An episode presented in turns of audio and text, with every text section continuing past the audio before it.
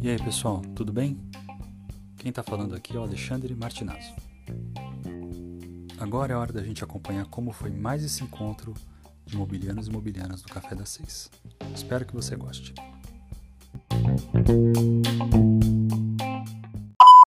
Muito bem, pessoal. Começando mais um Café das Seis aí. Hoje vamos conversar com três pessoas aqui muito simpáticas, devo dizer. Raíssa, André e Melote. Sejam bem-vindos, pessoal. É, essa, essa turminha incrível aí fez o, a clareira do jogo junto com o Rafael aqui, que está presente, mas ele não tem microfone, então não vamos poder ouvir a voz do Rafael Monteiro aí. E vamos lá, antes de eu ficar falando um montão sobre clareira dos jogos e jogos e, e tudo e mais, vou pedir para o pessoal se apresentar aqui. Então vou começar com a Raíssa, que eu conheço há mais tempo, certo? É, Raíssa, por favor, se apresente aí dizendo quem é você, de onde você fala, o que, que você faz, é, de que quais edições você já participou do Campus Mobile e principalmente, né, que é o nosso grande tema, como é que você gosta do seu café mais uma vez. Seja bem-vinda. Olá, obrigada de novo pelo convite. Participei de uns episódios aí já passados e está sendo muito bom estar aqui de novo. Meu nome é Raíssa Hoffman, eu sou ilustradora e trabalho com desenvolvimento de jogos. E eu estou falando do Espírito Santo, já participei da Campus Mobile em três edições, e na primeira como participante, a segunda como embaixadora, depois a terceira voltei como participante aí, mas sempre falando sobre jogos, inclusive a embaixadora foi, foi de jogos também. Uh, e como eu também falei anteriormente, eu gosto muito dos cafezinhos de torras mais claras. E eu não mencionei, mas eu também gosto muito de um cappuccino de paçoca. Ele, ele assina um cappuccino de paçoca. O quê? ah, meu paçoca Deus. Paçoca com gengibre é nostálgico para mim. Sério? Bom demais. Caraca. Eu vou te dizer que eu sou muito fã de doces de amendoim de uma maneira geral. Hum. Aí Pegou. Eu posso assinar embaixo dessa, dessa dupla incrível que é café com doce de amendoim. Nossa. Doces de amendoim. É absolutamente fantástico. É Legal. Então, obrigado, Raíssa. Passar a bola aí para o André. Seja bem-vindo, André. Muito obrigado pelo convite, gente. Estou muito feliz de estar aqui. Assisti o último episódio que a Raíssa apareceu e foi bastante divertido. É, eu eu sou programador de jogos, então também trabalho com desenvolvimento de jogos, trabalho com a Raíssa e com o Matheus. É, então, fazer jogos é realmente minha paixão e, e eu sou aquela, aquela pessoa técnica e gosta do mundo frio dos códigos. frio, mas lindo para quem consegue ver. É, eu falo aqui da terra de Vila Velha, Espírito Santo, terra muito muito boa, cidade, cidade pequena, quase roça, e tem praia, uma roça que tem praia. É, meu café, eu tomo café, assim como raiz, tem gosto muito parecido, uma arábicazinha, assim, maravilhosa, torra média, acho que eu também tomei torra clara, a torra média é muito boa, torra escura, por favor, não, vamos deixar um pouco mais claro a vida. É, é, não dá para recusar também um cappuccino, né, de paçoca, comendo ele também, também é, é, bom demais, né? Compartilho do seu, da sua paixão, Alexandre, por amendoim e café. Então, se botar uma Nutella também, eu talvez ainda mais, ainda mais feliz com o paladar de criança. Então, é, agradeço. Show, muito bem. Então, seja bem-vinda. E eu só vou refutar aí essa afirmação de que o mundo do programador ele é, é um mundo frio, um mundo triste, um mundo vazio ali. Triste não é, mas é frio. ali você pega o seu tecladinho mecânico, luzinha RGB, e põe ele para piscar, coisas já viram uma verdadeira festa. E vou ter que discordar aqui. Me permito discordar de você nesse sentido aí, viu, André? Tem, tem toda, todo espaço para discordar. Meu teclado não tem, não tem luz, então eu acho Seu que vai ser um problema. Eu, preciso fazer uma inserção também, porque eu vivo insistindo e eu falo isso com muita, com muita convicção de que o hum. Ele se diz programador, mas ele é artista, porque o que ele faz com os jogos e o amor que ele põe de botar, de ver as coisas se mexendo e ficar mexendo nos detalhezinhos assim, que às vezes eu não vejo, é, ele tá, é, ele tá com o programador com o pezinho assim na arte que eu dei forte. Sim. Ah, Preciso então também, rapidamente, Alexandre, Opa. fazer uma reunião puro de dizer contra o André.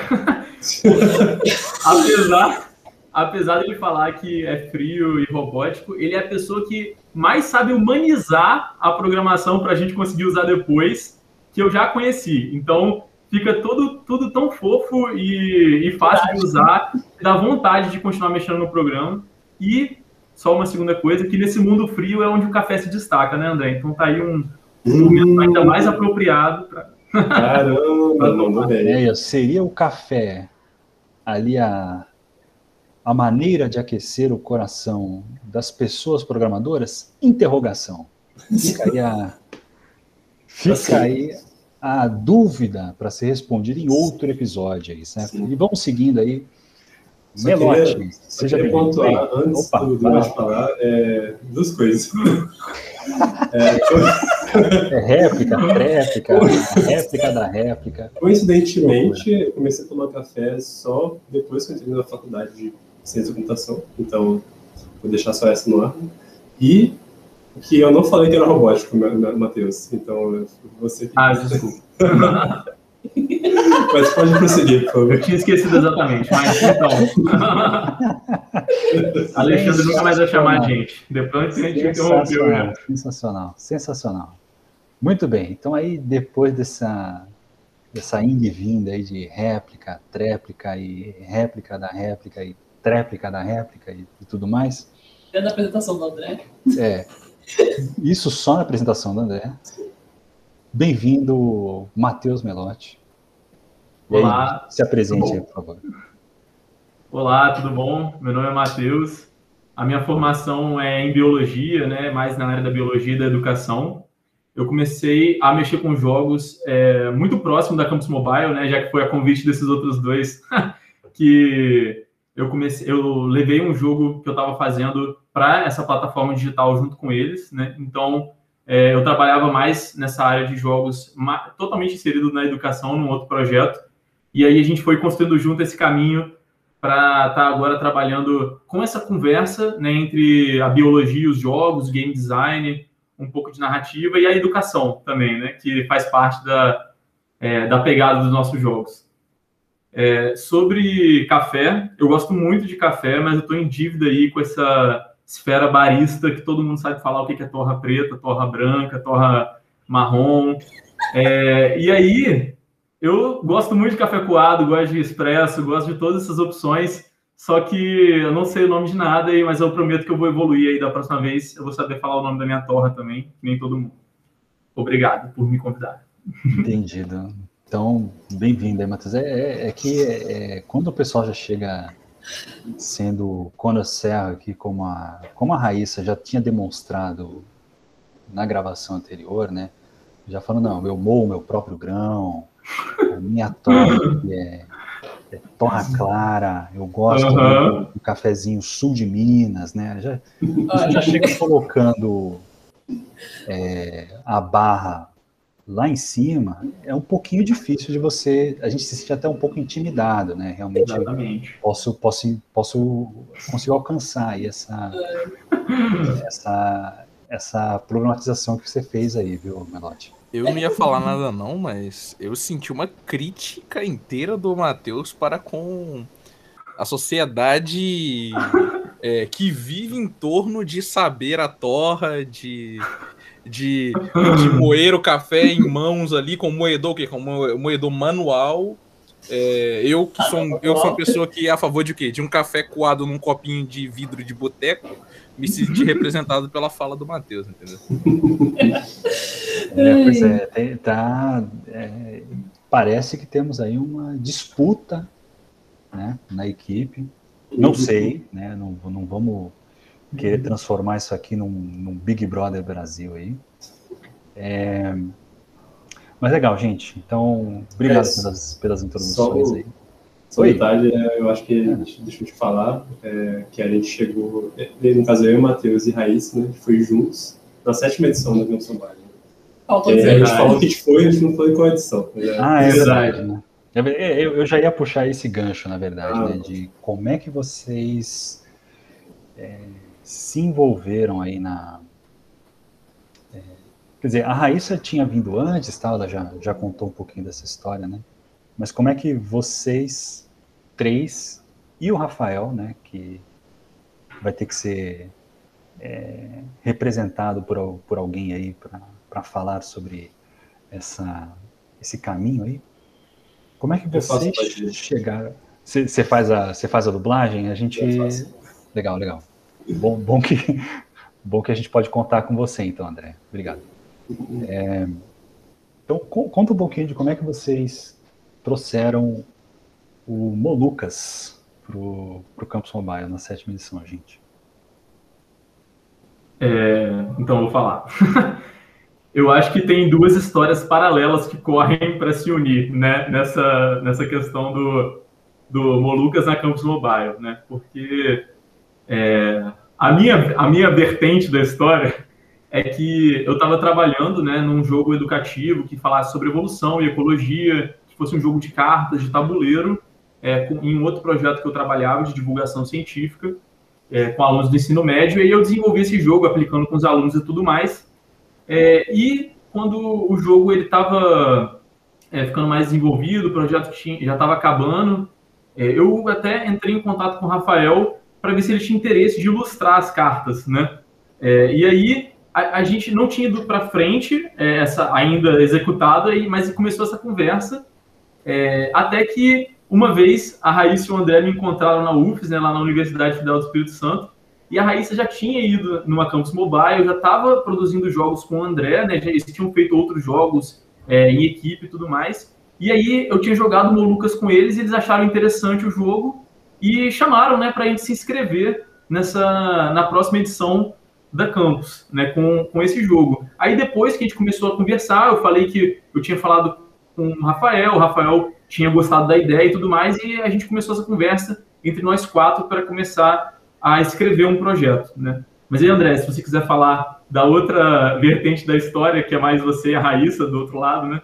Pode falar aí. É, deixa a Raíssa falar, no caso. Ela vai saber contar mesmo. Beleza. É, se, for, se for contar, assim, são três vertentes, né? Porque tem eu, lá na, lá na quinta edição, da Consobile fazendo uhum. jogos e tal, e já, já movida por isso. E aí eu estava no curso de, de, curso técnico de jogos na época, e André também fazia esse curso. Uhum. E aí, quando a gente terminou esse curso, uh, aí eu comecei a aproximar do André para a gente começar a fazer jogos juntos. E realmente ver valor assim, no outro, assim, tipo, nossa, preciso fazer um jogo com essa pessoa. Aquele momento que a gente começa a namorar. E aí, assim. Coincidência, né? Coincidência. tipo assim. Aí, enfim, quando a gente começa. Quando a gente começou a, a trabalhar, trabalhar né, junto, e aí a gente. gente, vocês estão deixando muito vergonha. É, aí a gente começou a pensar, pô, a gente queria fazer jogos juntos, só que a gente é muito técnico, né? É, você, é, você tem um pé muito forte na programação, eu tenho um pé muito forte na arte, e eu, como é, já tinha noção de, de processo criativo, já ia olhar para. Já estava prevendo, né? Que se a, a, longo, a longo prazo, se ficar só nós dois, a gente ia ficar é, fazendo jogos gigantescos, apaixonados pela ideia e trabalhando sem parar infinitamente num projeto que talvez tivesse pouco conteúdo, de, tipo assim, uhum. diverso, né? E aí eu falei assim: não, tipo, eu preciso de alguém de conteúdo. E aí a gente já conhece, já, Melote é amigo nosso é, do André há mais tempo ainda, mas é, a gente, eu, eu, eu e o a gente se esbarrou em vários momentos da vida, assim, a gente sempre se, é, se via muito, e quando eu pensei em alguém para fazer os jogos, foi justamente ele, porque eu estava sabendo desse, desse jogo do Molucas, mas já sabia que antes disso ele já gostava de jogos, eu queria inserir, era mais jogo de tabuleiro na época. Só que aí a gente, como a gente estava vendo com o jogo digital, eu falei assim, será que vai curtir a ideia de botar no digital? E aí, quando veio, quando antes de surgir a, a, as inscrições para Campus Mobile, eu fui propor a eles, assim, olha, todo final de ano tem a Campus Mobile. E a gente está terminando o curso, a gente está com esse projeto meio andado, quer dizer, nós está com esse projeto meio andado, o que vocês acham da gente aproveitar a Campus Mobile? Vai ser super maneiro é, passar pela experiência de, é, de viajar, de ir para um evento que é, vocês dois tinham costume de evento antes ou foi o primeiro? Eu Só acho acadêmico. Só acadêmico? É, inclusive para mim, assim, eu acho que foi o maior evento que eu já fui, né? Nesse sentido. Realmente não tinha essa experiência ainda. Aí eu fiquei tipo, não, a gente tem que conhecer lá fora, sabe? A gente tá nessa roça aqui, a gente tem que pegar todo mundo junto, ter essa experiência de sair, ver um, lugar, ver um negócio diferente, ser bombardeado de palestra diferente, e que é super bacana com o Sobai, e conhecer gente de tudo quanto é estado, né? Às vezes, passadas que eu fui, tinha gente de quase todos os estados, era sempre quase todos, era tipo 22, e, enfim, era muito próximo, e aí. Daí a gente propôs para eles, tipo, olha, por que, que a gente não pega, aproveita, se prepara, começa a escrever o projeto, começa a desenvolver mais ou menos, e quando for lançar, quando abrir a Campus Bar, a gente vai junto. Né? Uhum. Aí tava lá, a gente escrevendo o jogo, se preparando todo, quando, quando sai as, as inscrições da Bar, não tinha categoria de jogos. Uhum. Aí eu tava, ah, eu tava me preparando toda, como é que não tem jogos? Por que, que não tem jogos nessa? Mas eu, enfim. Eu acho que esse foi o primeiro momento que a gente se deparou com a, com a realidade, assim, tipo, na nossa frente tem duas portas, assim. É, a gente percebe que só uma dá para abrir, que é educação, no caso, categoria educação, e aí que a gente acabou lembrando, assim, tipo, mas a gente já estava fazendo um jogo de educação. Então, esse é o primeiro momento que a gente se desviou mais de jogos para educação, é, que é um dos assuntos que a gente fala bastante hoje, que é os jogos como meio, né, não como finalidade. E aí a gente entrou completamente nesse, nesse caminho para jogos educativos. É, é engraçado, engraçado pensar que em outra realidade a categoria jogos tinha aberto no nosso ano e a gente poderia ter ido, na verdade, mais para jogos do que para educação, que foi onde a gente se encontrou hoje em dia, né? Então, realmente, com certeza, fez parte do nosso processo aí ter entrado é, nessa categoria. Influenciada. Pelo menos fez a gente abrir ah. o olho e pensar, não, a gente pode fazer um projeto que é mais educativo e uhum. o jogo virar só o meio, né? Aí, enfim. interessante, história. interessante. É, é, dando um panorama histórico aí para quem é, para quem não não conhecer talvez o, as últimas edições que a gente fez, né? Na sexta que a Raíssa foi embaixadora, a gente tinha três categorias, era facilidades, educação, jogos. E aí na sétima a gente passou a ter quatro, que foi aí diversidade, educação, e aí smart cities, smart farms. E aí a gente em algum momento realmente pretendia ter jogos, acabou não fazendo parte do planejamento ali, mas só para resgatar. E aí na oitava a gente já com seis categorias, aí, então foram as mesmas quatro de antes, mais é, jogos e saúde. Só para colocar o panorama histórico aí para quem para quem estiver acompanhando depois. E eu fiquei curioso de ver os números aqui que a Raíssa falou tanto ali. E, de fato, na edição que vocês participaram, tinha 20 é, unidades da federação diferentes representadas ali. 67 municípios. Nossa, é 51 é universidades diferentes. É só, só para dar o, o, panorama aí da, da sétima. Mas bem legal, bem legal, né? Quer dizer, eu, eu sempre olho isso e acho super interessante, assim, da galera. É, muita galera diferente mesmo. Sim. É, isso eu acho bem bacana, assim. E, mas só para quem estiver ouvindo também poder entender melhor, conta um pouquinho como é que é a jogabilidade, como é que é o, o, o Molucas, como é que a gente jogava o Molucas aí na versão analógica que vocês estavam antes, né? O jogo, o jogo de, de cartas, né? Se eu, se eu entendi bem. Uhum. E é, depois, como é que ficou a versão digital? Como é que e o que, que vocês desenvolveram ao longo dos meses aí que a gente que vocês trabalharam no Canson Baia, né? Quer começar falando? Não, não, parte tecnológica, né? Você tem, beleza. Você Sim, beleza. É, quando eu comecei a fazer Molucas, eu tive o primeiro contato com, com game design, né? Nunca tinha tido antes. E a intenção dele era realmente era realmente pegar essa, essas dinâmicas que já acontecem na biologia, nos ambientes naturais e trazer para uma analogia simples de jogo, né, para conseguir transmitir a mesma mensagem.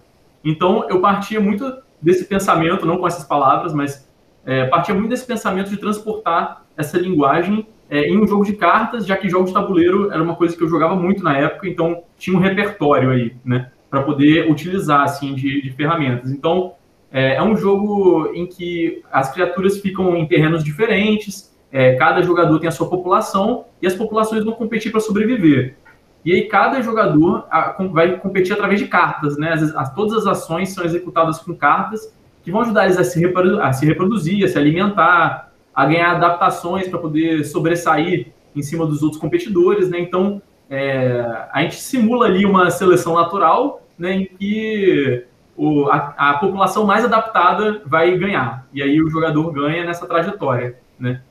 É, e eu não tinha experiência nenhuma, nem, nunca, nem no início, pensava que um dia isso poderia ser, poderia ser traduzido uma linguagem digital, né? Que eu não tinha experiência nenhuma e a Raíssa e o André já tinham. Então, é, quando a gente começou, a, é, tinham mais ou menos porque nenhum de nós tinha feito essa transição ainda, né? então, várias coisas foram mudando no jogo é, quando a gente fez essa transição. Então, é, os próprios turnos que eram construídos pensando na interação entre as pessoas, é, já que não tem problema demorar um turno em jogo de tabuleiro se as pessoas tiverem muita interação durante os turnos, né? É, já no jogo digital, não tem tanta interação social assim. Né? Então, a gente teve que mudar muito a estrutura dos turnos para poder é, conversar com essa linguagem, alguma coisa mais rápida, mais dinâmica, mais é, que tivesse é, mais responsividade para o jogador né, saber o que está acontecendo no jogo. É, e fomos adicionando também outras estru é, estruturas até de game design, né? É, você podia reciclar a carta a partir de agora, você podia é, diminuir o número de populações no campo para poder caber na tela do celular. Então foram sendo várias modificações aí é, para poder ir adaptando o jogo. É interessante também nessa transição, porque, né, como eu estava dizendo, o que funciona no analógico, como jogo de tabuleiro, que, tem, que, que é comum você ter uma complexidade alta assim, de decisão de, de, nas ações, ou até cálculos mais complexos para se decidir ali. É, não é viável muitas vezes no digital, assim, ainda mais se pensar no jogo de celular, né? Então, já é uma coisa mais casual, assim. Então, muita coisa a gente foi, tipo, simplificando ao máximo, tirando.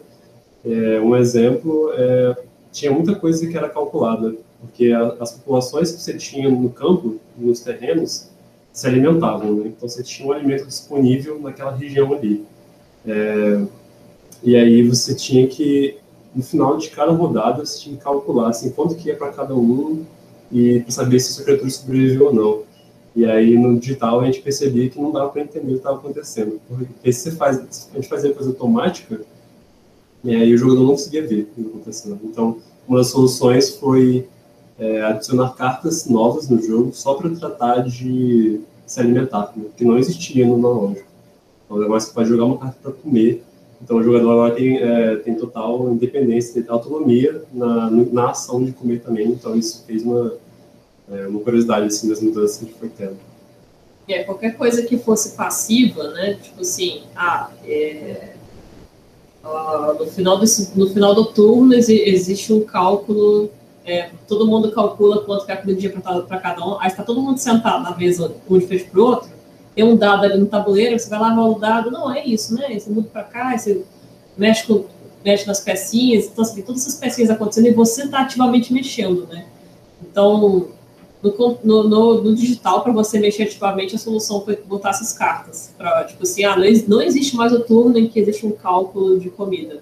Cada um vai comer é, uhum. o sócio só quando usar a carta. Porque se acontecesse qualquer momento ocioso, né? Tipo, o jogador fez uma coisa e aí de repente começa a rolar os cálculos na, na, na tela e você tem que ficar olhando. Uh, se depender muito da pessoa ter que olhar e ver exatamente o momento que está acontecendo as coisas, é, é, é, uma coisa que você não pode depender disso, né? Você não pode depender da pessoa estar tá olhando para a tela para ela entender, porque se ela olhar para o lado e voltar, ela, ela vai perder. E tipo, isso, isso, é, isso é chato. Né? Aí a gente estava querendo cortar esses momentos. Sim. E uma das coisas também que, querendo ou não, é, mudou muito com, com essa transição de Molucas para digital foi a própria estratégia pedagógica que a gente já tinha, já estava construindo ao redor do jogo, né? Então, antigamente, como era um jogo analógico de tabuleiro, uma partida demorava, poderia demorar uma hora, né? É, uma partida entre alunos. Então, era um jogo que, para a realidade escolar, só podia ser aplicado no contraturno, né? É, onde os alunos não estavam realmente em aula, ou numa aula germinada, né? em duas aulas seguidas, que, mas querendo ou não, era um trabalho, é, uma estrutura maior para o professor pensar naquilo. Quando a gente foi transportando Molucas é, para a versão digital, a gente percebeu que as partidas começavam a, a, ter um tempo de 10, 15 minutos, né? Então, agora, a estratégia pedagógica do Moluco começou a se encaixar inteiramente na aula, né? Que é a de 50 minutos, né? Então, em geral, né? É, então, a parte do jogador jogar o jogo, depois que ele joga, ele pode é, narrar como é que foi o percurso da, da população dele, né? Evolutivo e ecológico, é, em uma narrativa mesmo, para o professor avaliar aquilo com as metodologias que a gente estava testando. Então, tudo isso foi se encaixando de outra forma quando a gente mudou para digital, né? Que enriqueceu muito o trabalho também, porque abriu portas da gente testar o jogo é, na versão mobile em muitas escolas depois, né? Foi bem legal. Sim, sim. E, e, falando especificamente desses testes depois que vocês conduziram, como que, que, que, que aprendizados vocês tiraram disso, assim? Como é, é que vocês conduziram, no, no fundo, né, para ter aprendizados em cima de, desses jogos aí, do, do jogo? Desde do, da, da versão de tabuleiro, a gente já tinha é, esquematizado uma sequência, mais ou menos, né, para aplicação pedagógica. Então, é, seria um jogo, e a partir do jogo, é, o, cada jogador poderia escrever uma narrativa mesmo, né, descrever o que aconteceu com a população dele no jogo. Então, cada partida de Molucas funcionava ali como um laboratório de histórias biológicas para os jogadores depois poderem é, transportar aquilo para o papel e o professor começar a avaliar é, co é, como foi o aprendizado dos alunos a partir dos, dos termos que eles usavam, né, se eram termos realmente da área biológica ou não, se eles sabiam onde eles estavam encaixando é, esses, é, as palavras, né, não só as palavras, então, mas eles realmente tinham um domínio daquela linguagem para poder utilizar e descrever o que estava acontecendo. É, e também durante os testes, né, a gente foi vendo várias realidades diferentes, assim, né, porque a gente fez testes em escolas bem diferentes, então, é, até daquelas que tinham um tablet para cada aluno, aquelas que é, não tinham, os, os, alunos não tinham celulares, né. Então, é, a gente, uma das coisas que a gente observou muito foram é, mudanças no, no, no, game design para poder ficar mais fácil né, para os alunos jogarem, para aquela é, interpretação do que está acontecendo ir ficando mais fácil. É, outra coisa foram as é, a própria necessidade de fazer uma versão de computador para o jogo. Então, a partir dos testes, a gente viu que nas escolas, é, principalmente as escolas públicas, né, é, os alunos, muitos alunos não tinham essa condição de estar com o, um celular para cada um para poder jogar, mas eles tinham a estrutura da sala de informática montada, né? Então aquilo, é transportar o jogo para essa versão de computador ajudou muito a, a essa, esse alcance é, maior de alunos, que foi uma coisa que a gente só percebeu durante os testes, é, e também uma é, e também refinando a estratégia pedagógica, né, de é, quanto tempo cada coisa que tinha que durar, o que, que podia se desenrolar, qual o melhor jeito de avaliar a narrativa, tudo isso é, com os testes a gente foi recolhendo dados para poder aprimorar o jogo. E o, essa estratégia que vocês estavam contando para digitalizar essa dinâmica que começou num jogo de cartas, vocês adotaram alguma algum método consagrado aí ou foi uma reflexão de vocês aí? Como é que não foi? Tem, é, eu queria muito que tivesse um método consagrado, assim. Nem, nem precisa ser consagrado, sabe? Mas algum método. Algum método. Algum, algum método. Mas é, fazer jogo tá. Nesse, nesse quesito tá muito dentro do campo artístico, que é tipo assim, você tem É, você tem N maneiras de você fazer e as amarras, né, as, as restrições que você tem é justamente a tela do celular, a, a bateria que, que o jogo vai consumir tem que ser utilizado. Inclusive, a utilização foram coisas que a gente só foi se dar conta depois que o Lucas foi publicado, que a gente percebeu que teve muita uhum. coisa que a gente que faltou de fazer, né? O Lucas foi um grande laboratório, né? A gente está falando do que a gente testou em sala, a gente está falando que fez manual didático, a gente fez isso tudo e foi tudo de primeira viagem. Então foi muito aprendizado, né? A maneira que a gente ficava testando estratégias diferentes em cada teste, por exemplo. A gente testava. É, enfim, isso, isso, já, isso já lá na frente, né, na hora de testar. Agora, na hora de construir o jogo, é, foi um trabalho bem de você de tentar desenhar né, o que, que acontece.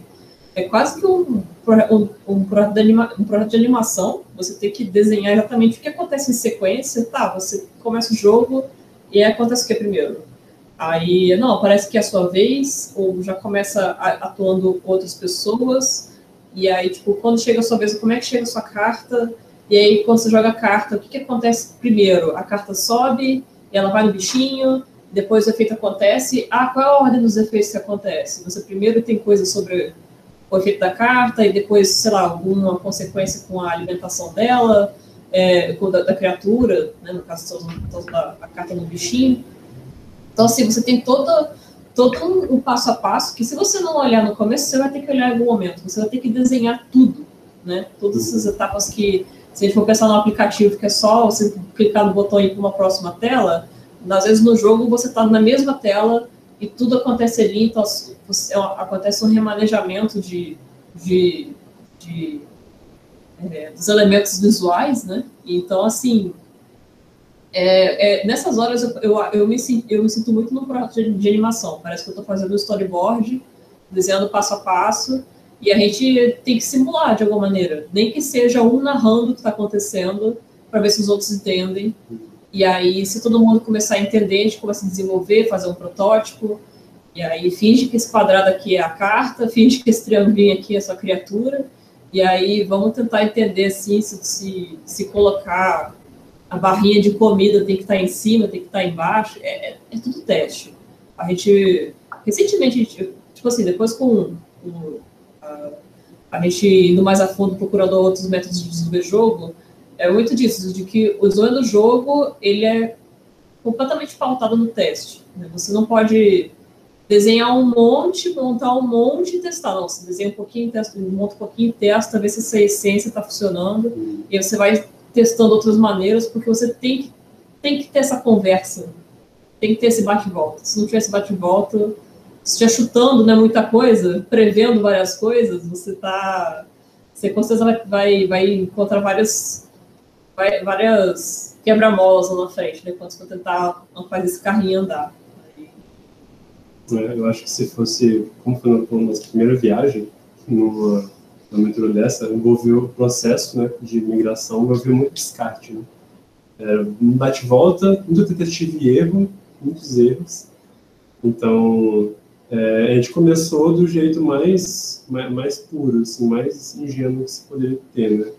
Primeiro passo foi, pô, tem jogo de tabuleiro aqui, ele funciona assim, vamos copiar e colar ele no digital. Né? Então, a gente começou assim, então a gente copiou e colou tudo, todas, todas as regras exatamente iguais. Aí a gente foi testar e a, a partir dos testes, né, a gente foi fazer protótipo, testando, protótipo, testando, a gente percebia que a gente não entendia nada, nem ninguém entendia nada. E aí a gente falou, não, tá errado. Aí a gente começou a refazer, refazer, testando, refazendo, até refinar e ficar tipo, pô, agora sim é um jogo quase simples para celular. É, e ficou bem complexo no final das contas. Assim, teve momentos que a gente falou assim, não, esse, esse período, essa etapa inteira da rodada some. Não faz sentido, some. É, e aí, tipo, foram várias. É. Foram, foram, modificações bem radicais. Assim. Na verdade, existia um momento específico do jogo que era para reprodução, né? E aí acontecia, adivinha, automático, né? Então, você não entendia. Esse foi outro, outro caso que a gente transformou em carta, né? Aí, esse momento automático agora é uma carta, agora você usa ela. E o jogador, pô, quero que minha, minha população cresça, então vou usar essa carta nela. E agora as coisas, de repente, fazem sentido. é, pois é. Pô, mas eu achei interessantíssima a reflexão de vocês aí. honestamente, porque no fundo esse processo que vocês estão narrando, né, ele está muito, ele se aproxima muito de um, de um processo ágil, né, que é você prototipa, testa, aprende e reprojeta, e aí fica sempre iterando, né, dessa maneira, de uma maneira, da maneira mais curta possível, né, no fundo é isso, né. É, a gente gostaria que tivesse sido mais ágil, mas é, eu acho que a, a, a filosofia está. Não, não, é. É que, é, que, é que, sei lá, a gente está muito acostumado com o ágil ser uma coisa de. É, que tem um né? custo. É, é, é, mas é que, assim, o, o métodos ágeis, de uma maneira geral, tem, o, tem origem em é, engenharia de software, né? E aí você Sim. escrever software é um negócio relativamente é, é, barato no sentido de que você só precisa, tipicamente você só precisa de horas de escrever código, certo? Então é, essa é isso. Então aí você escrever código, substituir um código por outro, é um, são, são processos relativamente baratos, né? Você refatorar, descartar e, enfim, iterar em código, versionar, etc. É um, é um negócio relativamente simples, porque é texto. E aí quando você começa... Só que o princípio né, de você prototipar com frequência e testar com frequência é uma coisa que você consegue aplicar em várias coisas, tanto que métodos ágeis hoje até estão é, em alta aí para gestão, enfim, para um monte de coisa. E, e, e, a gente, a gente no laboratório usou muito essa mentalidade ágil, talvez, para desenvolver hardware. Só que aí hardware, assim como jogos, você tem um tempo diferente para desenvolver recursos, né? Você não consegue o tempo que você gasta para fazer uma placa eletrônica, o tempo que você gasta, sei lá, para animar um personagem, para ou mesmo para criar um personagem, não é um negócio, não é a mesma coisa que criar um, uma classe certo? É, o, o, tempo envolvido é muito diferente. Então, eu acho que, no fundo, é, essa mentalidade do ágil tem que ser, evidentemente, adaptada para contextos em que o, o, custo de mudança é maior, no fundo. Né? E acho que, vezes, é um entendimento menos profundo aí do que, que é agilidade acaba sei lá, o pessoal ficar apontando o dedo aí, isso não é ágil, não é ágil isso, não é ágil aquilo. sei lá, eu acho estranho, né? E, sei lá, e mesmo a gente aqui, com a gente, Campos Combai, tendo categoria saúde, por exemplo, que é um negócio que teste, de repente a tecnologia até se anda rápido, mas o teste é um negócio que depende de você ter tipicamente um comitê, né, um comitê de ética e pesquisa, né? Você soltar um negócio na, na mão de um, de um, paciente não é assim. Ah, ah, fiz aqui, programei, tá bugado, mas vai. Não, não é, é assim, tá bugado, mas vai. Tá louco? Tá maluco? Não, é, não funciona desse jeito, né? Mas, é, então, eu, eu achei muito interessante essa reflexão que vocês trouxeram sobre. Eita. Deixa o caminhão passar. É, eu achei muito interessante essa reflexão que vocês trouxeram sobre o processo de construir o jogo e de adaptar, vamos dizer assim, a jogabilidade de um, de um meio analógico para o meio digital. E se vocês me permitem a sugestão, acho que valeria, vale até vocês serem aí, de repente, desbravadores do, do, do desse das diretrizes né, de digitalização de jogos aí. Mas enfim. Oh. É, o que eu queria. O que, o que, e aí, continuando o nosso papo, fora dessa minha viagem aqui, é, eu queria ouvir de vocês em que, em que ponto aí vocês. Nesse ponto que vocês narraram até agora, já era clareira? Ou era tipo ainda o, um grupo de amigos de longa data, é, sei lá, que gostavam de jogar e fazer jogos? Como é que e aí como, como é que surge a clareira então? Eu acho que eu sempre É, da mesma maneira que eu assusto um pouquinho as pessoas com um pouquinho de pressão em questão sobre barismo, quando eu, quando eu chego assim e falo assim, galera, vamos fazer um projeto que tem futuro, sabe? É, eu nunca, eu, eu sempre, eu sempre estava é, observante sobre as coisas dando certo, porque, na verdade, a, o, a experiência da Campus Mobile foi muito é, é, muito bacana e o que eu queria é, indo para Campus Mobile era, era além de, de, passar por essa experiência era foi todo um processo de validação da rede com o time é, eu queria sentir tipo assim pô será que esse grupinho de universitário aqui faz um projeto na moral será que algum algum de nós vai ser a pessoa que vai deixar tudo para o pessoal só fazer Vamos ver, eu quero ver. Aí, tipo assim.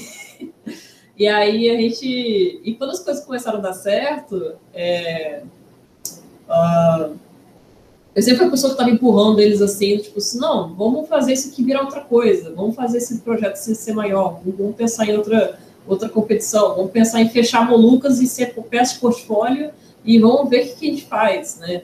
Eu que estava cutucando assim, vamos, vamos ser é, essa parte de ser empresa, né? Aí, e todos eles acabaram topando no processo. Eu espero que não seja sob muita pressão, mas assim, mas, mas assim, eu, eu sempre tive essa, essa, vontade muito grande. Quase nada, né? Quase nada de pressão, é tranquilo. É... é... Enfim, daí é, eu, eu, eu, como gosto de, de é, gosto dessa coisa de tipo, se levantar um estandarte assim, balançar, olha, a gente é um grupo X, eu já, já fui procurando nomes pra gente, procurando logo, procurando essas coisas, né? Procurando, eu digo, fazendo, né? E a gente tinha um outro nome na época. É, um outro nome impronunciável. Né? Não, é impronunciável. Na época a gente pensou assim, não, a gente vai ser empresa de jogos que vai vender jogo na Steam e é para fazer é, e é para vender jogos na Steam e é para fazer aquela propaganda enorme até a produção, até o jogo ser lançado e jogar, lançar a sorte para ver se a gente, naquele mar de outros jogos de entretenimento, a gente vai se destacar. Para ver se o algoritmo vai abençoar a gente, né? E botar a gente na primeira página. É, a gente... Isso é o pensamento inicial. É. Se algum influencer vai descobrir a gente e estourar a parada. Sim, se o streamer vai Alô, jogar. Gaulês. Ai, a gente estava nessa de início, né? Porque a gente não tinha noção do mercado, dos mercados onde a gente poderia ser inserido, né? E a gente ficou nessa de que eu, é, eu, eu, sinto que eu personei mais que eu deveria, querendo que a gente se definisse como algo, né? Eu queria muito que a gente, tipo assim, não, mas o que, que a gente é? O que a gente faz? É um, a gente está fazendo jogo para quem? Né? E, e, isso ficava sempre abstrato e a, no final das contas, a, a resposta era mais esperar para ver o que, que mais a rede estava produzindo e sentir o que estava saindo naturalmente da equipe, né? O que, que essa mistura, né? O que, que essa química está tá formando, né?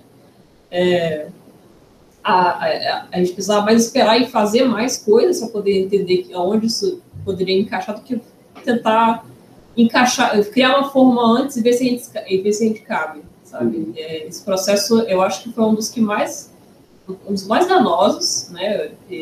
Digo até na minha vida pessoal, eu, tô, eu, sou muito assim comigo também. Então eu aprendi muito nesse processo de que a gente tem que se ouvir mais, né? E ver, ver que, que a harmonia tá, tá, tá, o som que essa harmonia tá, tá fazendo, depois ver onde é que isso cabe.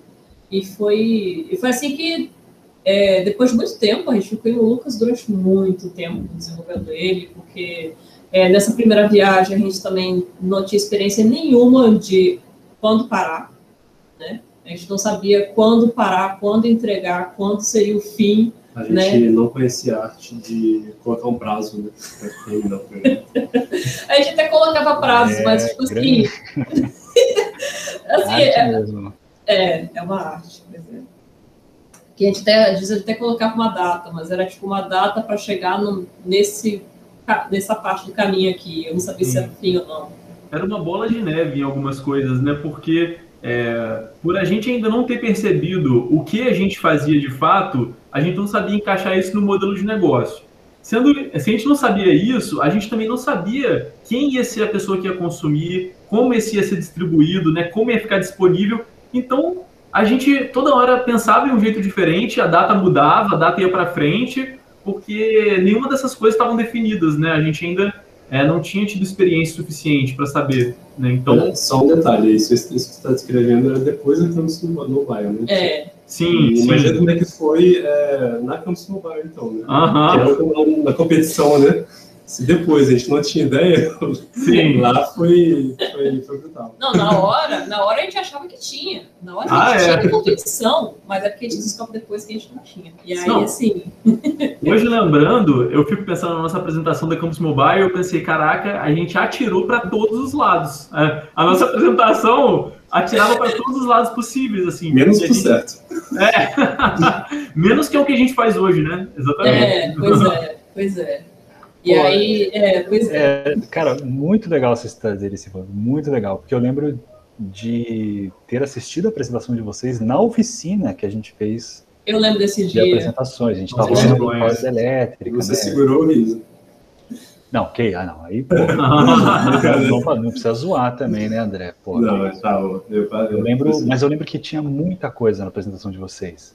Uhum. Eu lembro que tinha muito, cara, muito conteúdo. Vocês falaram 10 minutos, bicho, sem parar, e não, não chegou nem no- na demonstração do jogo. Eu falei, irmão, tá com muita coisa mesmo, cara. Tá com muita coisa. Ah, Citando todos os detalhes aí de, da jogo, de jogabilidade, a carta pra cá, carta pra lá. Eu falei, bicho, tem muita coisa mesmo. Mas, é, sei lá, pegando o gancho nessa última nessa última fala do, do Melotti, né, de que vocês estavam atirando para todos os lados, e aí, como dizendo depois, menos do que vocês fazem hoje, é, como é que vocês chegaram numa coisa que pareceu fazer sentido, né? Que, em que ponto vocês, é, sei lá, que cê- hoje vocês fazem mais coisas, né? Além, vocês decidiram em algum momento falar, ok, o Molucas está pronto, certo? Esse momento chegou. É, co- como é que vocês chegaram nesse é, num consenso sobre Molucas está pronto e como é que como é que vocês se enxergam a, a visão de clareira como é que como é que essas coisas se estabilizaram assim Nossa, essa é uma história. essa é uma história que um dia a gente tem que parar para escrever direito, né? Porque.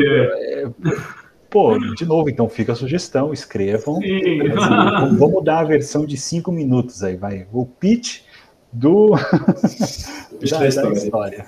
Sim. É, eu acho que eu com certeza vou falar algo incompleto, então Raíssa e André, por favor, complementem. ou, ou falem o que, que é. é. Nossa, tem alguém batendo na porta aqui rapidão. Podem começar você então, Raíssa e André. Eu vou até eu responder aqui, pessoa. Quer começar? É... Então, a história, para começar, né, de como a gente dec- decidiu que terminou o Molucas é engraçada, porque ela não faz nem um mês, assim, um mês, assim. Porque é, antes de decidir que o Molucas terminou, a gente decidiu engavetar ele, assim, tipo, não dá mais para seguir aqui. Porque a gente já tem agora estratégias mais bem definidas que a gente quer fazer.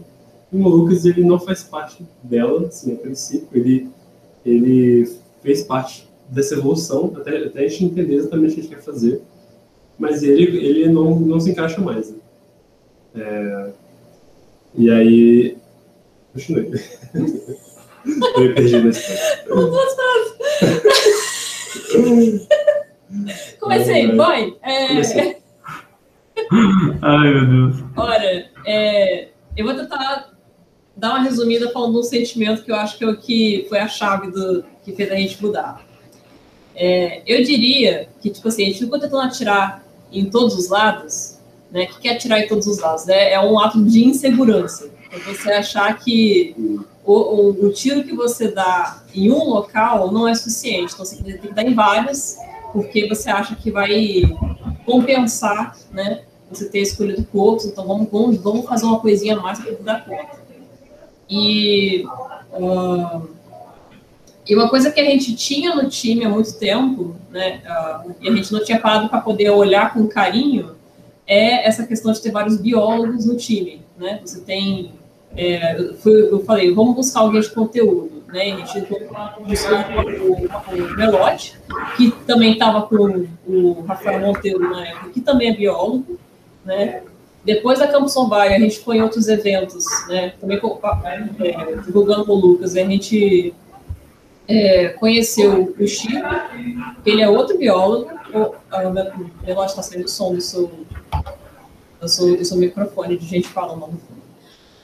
É, a gente foi apresentar projetos também em, durante o ano, assim, depois da Campus On Bio, e a gente conheceu o Chico, que é outro biólogo, e que ele pôde inserir, completar mais o time, é, trazendo outras visões, né? ele é uma pessoa muito marqueteira, né? ele é a pessoa que, que vende de, de porta em porta, ele estava falando da gente fazer projetos, é, fechar projetos com instituições é, que, de conservação, que trabalham com divulgação científica, de repente a gente conseguiu ver que só o campo da biologia, né, só o campo da divulgação científica, ele era suficiente. Então, a gente olhou assim, porque o que, que a gente tinha. A, a, a, o que, a gente estava pensando até então? Fazer jogos educativos, né? E a gente estava querendo ser um pilar de game design, né?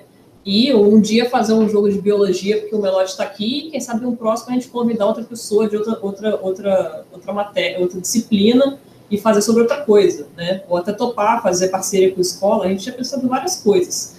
É, e aí a gente, eu, a gente começou a olhar como que a gente não precisa ser isso tudo. Né? Como que a gente poderia ser suficiente se a gente só é, representasse a biologia, né? só, só fizesse, fizessem jogos bio, é, é, educativos na temática de biologia. E a gente falou assim, ok, aqui, é esse aqui, a gente já faz, hoje a gente já está fazendo um monte de coisa só aqui dentro. Então a gente não precisa sair daqui. E aí a gente parou de tirar para todos os lados e começou a olhar para quais mercados é, que poderiam estar tá dentro desse contexto, né, um nicho menor. E aí isso deixou a gente mais calmo, né, muito mais apaixonado no que, no que a gente faz, uhum. né, a gente ficou muito mais empolgado de procurar pessoas porque a gente soube, soube até se apresentar melhor. Tipo, ah, oi, a gente é a cadeira dos jogos e a gente não faz jogos educativos, sabe? A gente faz jogos para o ensino de biologia e educação científica, né? Então, as pessoas que escutavam a gente, de repente, é, é, a, a mensagem estava ficando mais clara né? Já teve, teve reuniões que a gente fez e, e pessoas vieram buscar a gente hoje com ideias que faziam sentido para a gente, né? Pô, tinha uma ideia, eu acho que vocês podiam dar, vocês podiam estar dentro. Para mim isso é muito importante, porque eu sou, eu por ser da pessoa das artes, que é, não é só uma disciplina de humanas, mas é mais de linguagem. Eu tava, eu, eu tinha, eu, eu, senti, eu achava muito importante pessoas ouvir, né, ver nossa rede social, ou ver alguma, algum, alguma coisa sobre a gente e entender que a gente não, não vai topar qualquer coisa de jogo, a gente vai topar jogos que envolvam essa, essa temática. E aí foi aí que foi nesse, foi nesse, nesse relampo aí que aí eu comecei a juntar a galera, gente, vamos tentar definir valores, vamos tentar fazer um manifesto, vamos tentar fazer realmente aquela estrutura, é, aquela gerência de marca, né? Vamos tentar é, não, é nem gerência de marca, é fazer criar uma cultura, né? Tipo assim, quando a gente começou a olhar mais para dentro, né? E aí, isso tudo. É, sério, a partir daí eu, eu, eu ouvi isso até de outras, outras pessoas conversando, outros podcasts, até outras, outras experiências de gente relatando a, é, a, vida, né? Mas depois que a gente aceitou, eu começou a olhar para dentro e aceitar isso, tudo começou a dar certo, uhum. sabe? Porque só apareceram coisas que faziam sentido para gente. Isso, isso foi muito legal. Isso, é, é, eu, eu, eu fico besta até hoje sobre isso, sabe? e aí eu acho que foi esse momento do clique, né? Tipo, é, Molucas foi a gente tentando abraçar o mundo, né? Fazendo jogos complexos, fazendo jogos que, que é, nasceram num contexto de não, ele, vai, ele é o primeiro que é biologia e vai ter um próximo de outra coisa, né? Não, ele, agora a gente está em outra. muito legal, cara, muito legal. E, pô, realmente essa, essa jornada de saber o foco, saber o direcionamento, mas principalmente o interesse e o potencial de vocês, acho que é. Pô, gostei muito de ouvir aí. E claramente a Raíssa vestindo o chapéuzinho ali de Product Manager.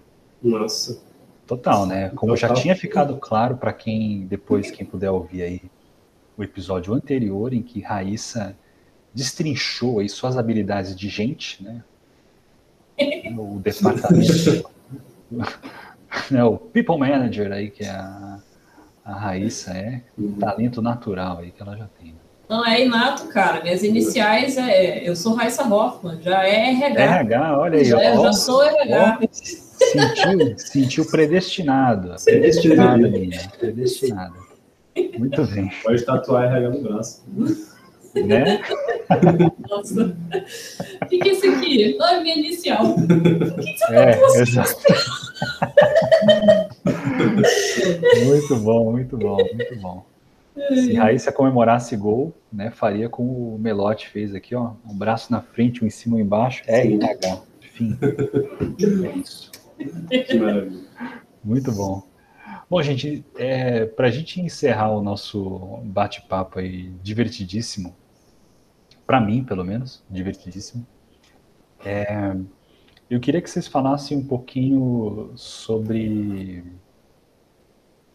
é, uma coisa que eu li, acho que foi no, no Twitter do, do Melotti até, sobre essa relação entre jogabilidade, né, esse de diversão, o nosso conceito clássico aí de, de diversão, especialmente em jogos de estratégia, né, de explorar, né, de extrair, extração de recursos e tal, e uma visão mais de sustentabilidade que vai absolutamente na contramão disso, de extração de recursos e etc. E aí, como é que vocês fizeram para é, balancear isso, né? Se quiserem, conte até o, em que, qual é o case que vocês estão aplicando, em qual, em qual jogo vocês estão aplicando isso. Mas Sim. eu achei uma visão interessantíssima sobre como é que se balanceia, né, de fato, um, conceito legal e, e, e diversão, assim. Fale um pouco sobre isso aí, por favor.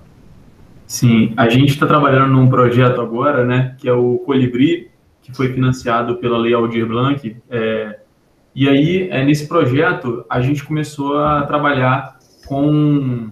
É, teve toda aquela estrutura de novo, né, da gente conseguir construir uma linguagem que concilia a biologia, a mensagem ambiental, né, com as estruturas de jogo, né. E, e esse processo ele vai ele vai caminhando assim é, com muita reflexão, né? Porque essas decisões é, muitas vezes são tomadas automaticamente quando a gente está fazendo o jogo, algumas decisões, mas depois a gente vê que ela é totalmente conflitante com a mensagem que a gente quer passar, né? Que foi o caso dos coletáveis, né?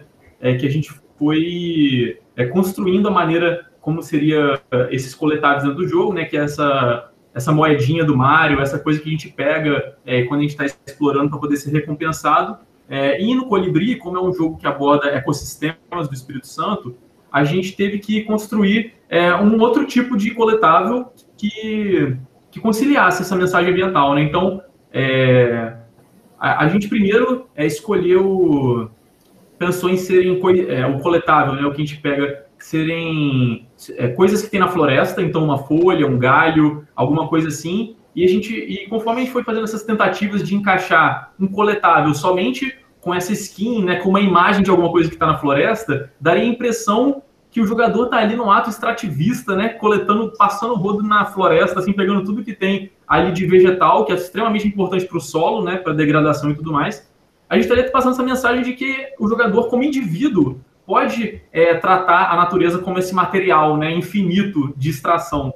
Então, é, a gente acabou é, tendo que pensar em outras estratégias que, que pudessem conciliar esse coletável do jogo, né?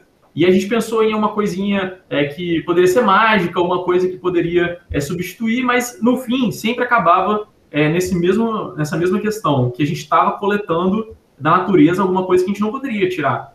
Né? Então, é, a gente chegou numa.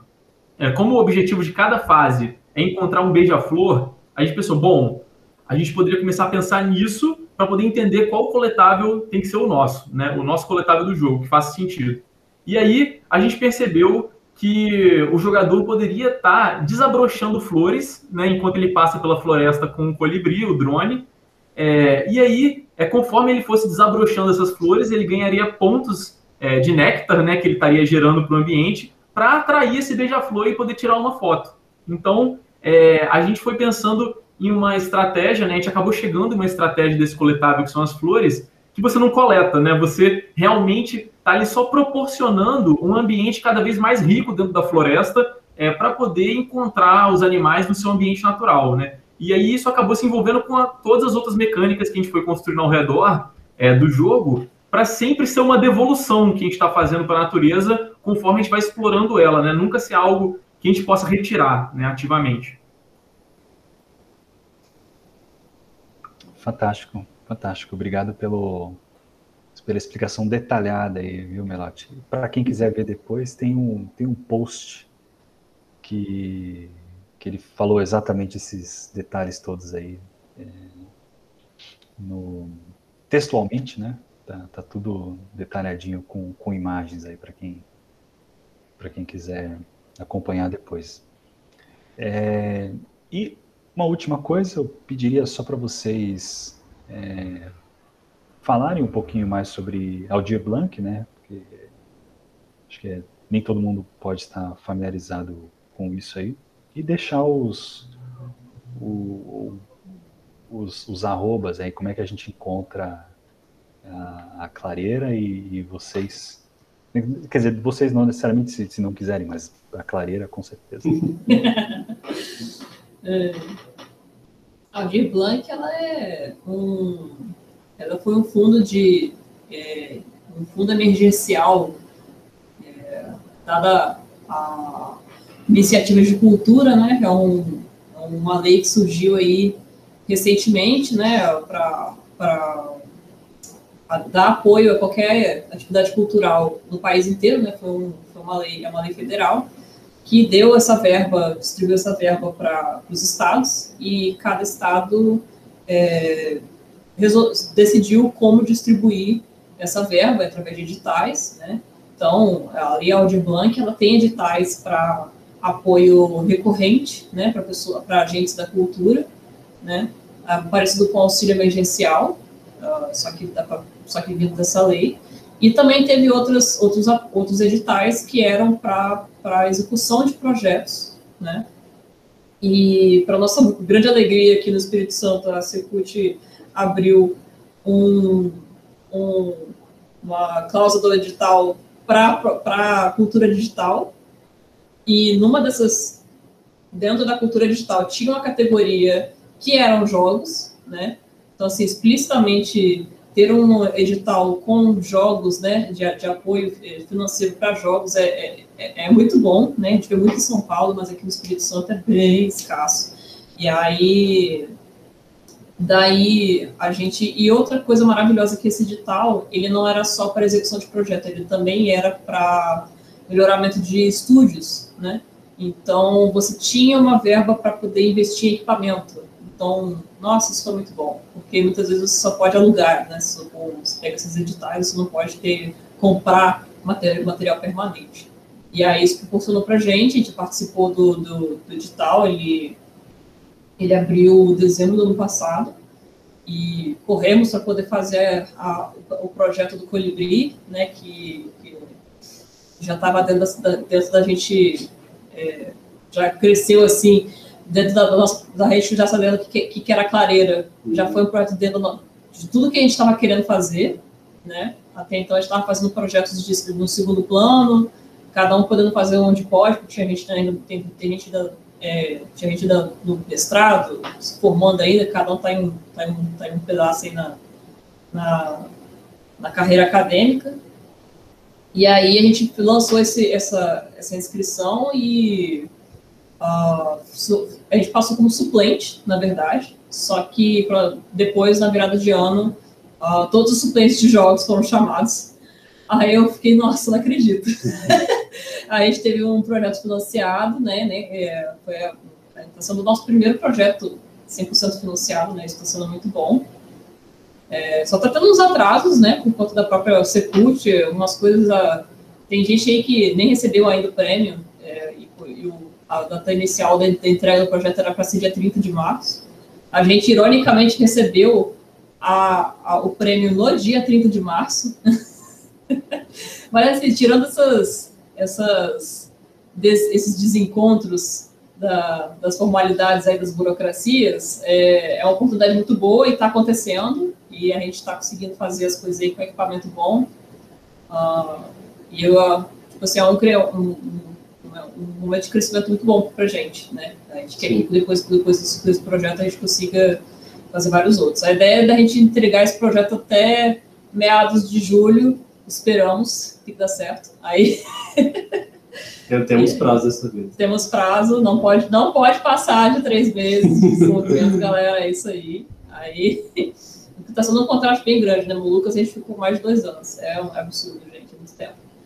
Aí, inclusive, quem ouvir, quem estiver ouvindo, não faça isso. Não faça projetos de mais de um ano de duração, se é o seu primeiro projeto.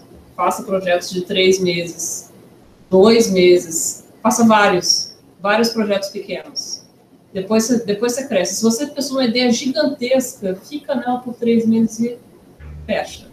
Tudo bem se você fez uma... Aí você entende que a ideia é grande depois começa uma outra menor. Não, não tenta diminuir essa ideia gigante que você já está três meses nela. Você, você não vai diminuir o suficiente. Você não vai conseguir diminuir o suficiente, não dá para diminuir. Você já, comeu, você já se comprometeu de início e você já criou aquele chão enorme e só conseguiu levantar um prédiozinho nele. Fica com esse prédiozinho, tira a foto dele e depois parte para a próxima. E fica nessa. quando você vai dar coceira, quando você quiser fazer um projeto de um ano, essa coceira vai surgir, você vai, vai ser natural. É, confia.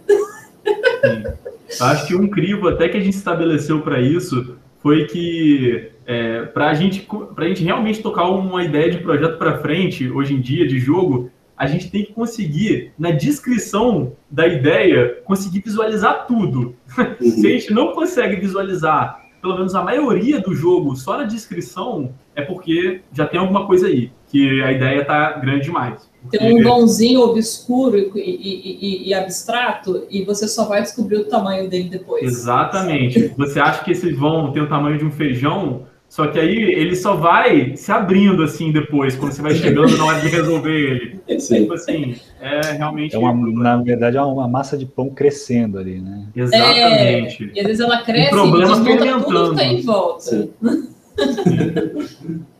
ai, ai. Legal. É, gente, só faltou aí o. Como é que a gente acha a clareira? Ah, sim. É, segue a gente no Instagram, a gente está como arroba clareira dos jogos, clareira dos jogos. E no Twitter você acha a gente como Clareira Jogos, porque não coube o S do doce. Então a gente. Twitter tem aquele limite, né? Então só coube Clareira Jogos. que é uma, uma grande frustração, pelo menos para mim. Assim. Vontade de mandar um e-mail assim, acalorado pro Twitter, gente, bota mais um caractere aí, por favor. E aí, Jack? Vamos resolver isso aí, hein? É. Exato. Ai, só mais Legal, um gente. É, pois é. Bom, gente, mas pô, adorei o papo com vocês, foi, foi muito, muito divertido e acho que vários aprendizados aí.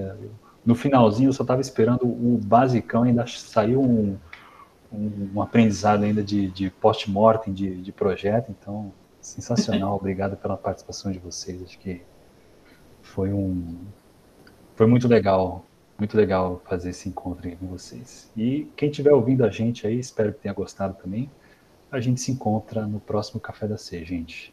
Até mais. Valeu, Tchau, galera. Valeu. Valeu, gente. Foi ótimo mesmo.